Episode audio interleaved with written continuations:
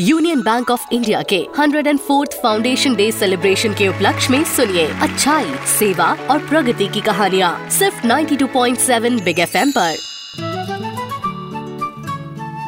विभा आज बहुत खुश थी। शहर के कलेक्टर की ओर से उसे सम्मानित किया जाने वाला था। उसने पिछले डेढ़ साल में न सिर्फ़ अपनी, बल्कि पचास और भी औरतों की ज़िंदगी में बहुत बड़ा बदलाव लाया था। विभा काफ़ी पढ़ी लिखी लड़की थी और बचपन से ही उसकी एक ही चाहत थी, अपने पैरों पर खड़े होना। मगर वो कुछ ऐसा करना चाहती थी, जिससे किसी और के भरोसे ना बैठना पड़े, बल्कि अपने टैलेंट के बल पर लोग उसे जाने। उसके घर में एक सिलाई मशीन हुआ करती थी।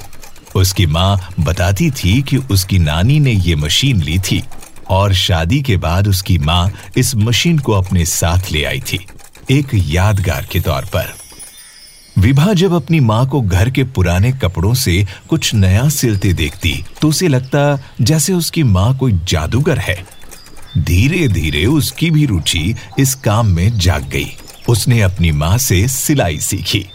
20 साल की होते होते विभा ऐसी सिलाई करने लगी थी कि आसपास के मोहल्ले तक में उसका नाम हो चुका था। उसने अपने घर में ही सिलाई का काम शुरू कर दिया, अपनी नानी की ही मशीन के साथ।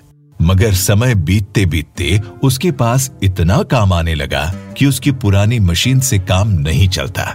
उसने अपनी सिलाई से बचे हुए पैसे से एक नई ऑटोमेटिक मशीन ले ली, जो तेज चलती थी। मगर अब भी उसके पास इतना काम आता कि उसे बहुत से लोगों को इनकार करना पड़ता।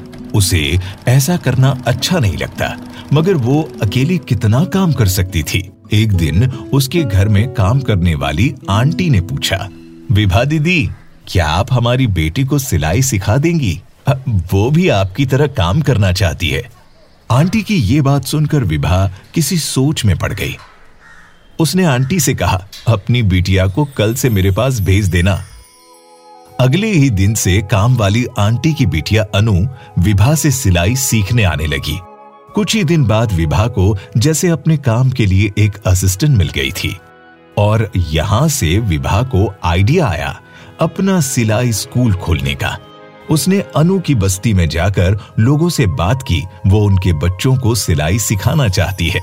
जहाँ तक फ़ीस की बात है तो जब सब सीख जाएँगे तो स्टिचिंग फैक्ट्री स्टार्ट कर ली जाएगी। वहाँ से जो प्रॉफिट होगा, वो सब आपस में बांट लेंगे। बस्ती के लोगों को ये बात बहुत पसंद आई। मगर विवाह के इस प्लान में एक समस्या थी। उसकी एक मशीन पर इतने लोगों को सिखाया नहीं जा सकता था और उसके खुद के पास इतने पैसे नहीं थे कि वो इतनी सिलाई मशीन खरीद सके। उसे लगा जैसे उसका सपना इस अंधकार में टूट जाएगा। अगले दिन उससे कपड़े सिलाने आई एक आंटी ने उसके चेहरे पर जब चिंता की लकीरें देखी तो कारण पूछ बैठी। विभा ने जब अपनी समस्या बताई तो उन्होंने कहा, मेरे हस्बैंड यूनियन बैंक में काम करते हैं। मुझे वो एक बार ऐसे कामों के लिए महिलाओं को मिलने वाले किसी लोन के बारे में बता रहे थे। उनसे बात करके देखो, शायद कुछ काम बन जाए। उस दिन विभा यूनियन बैंक पहुँची और अपनी पूरी बात समझाई।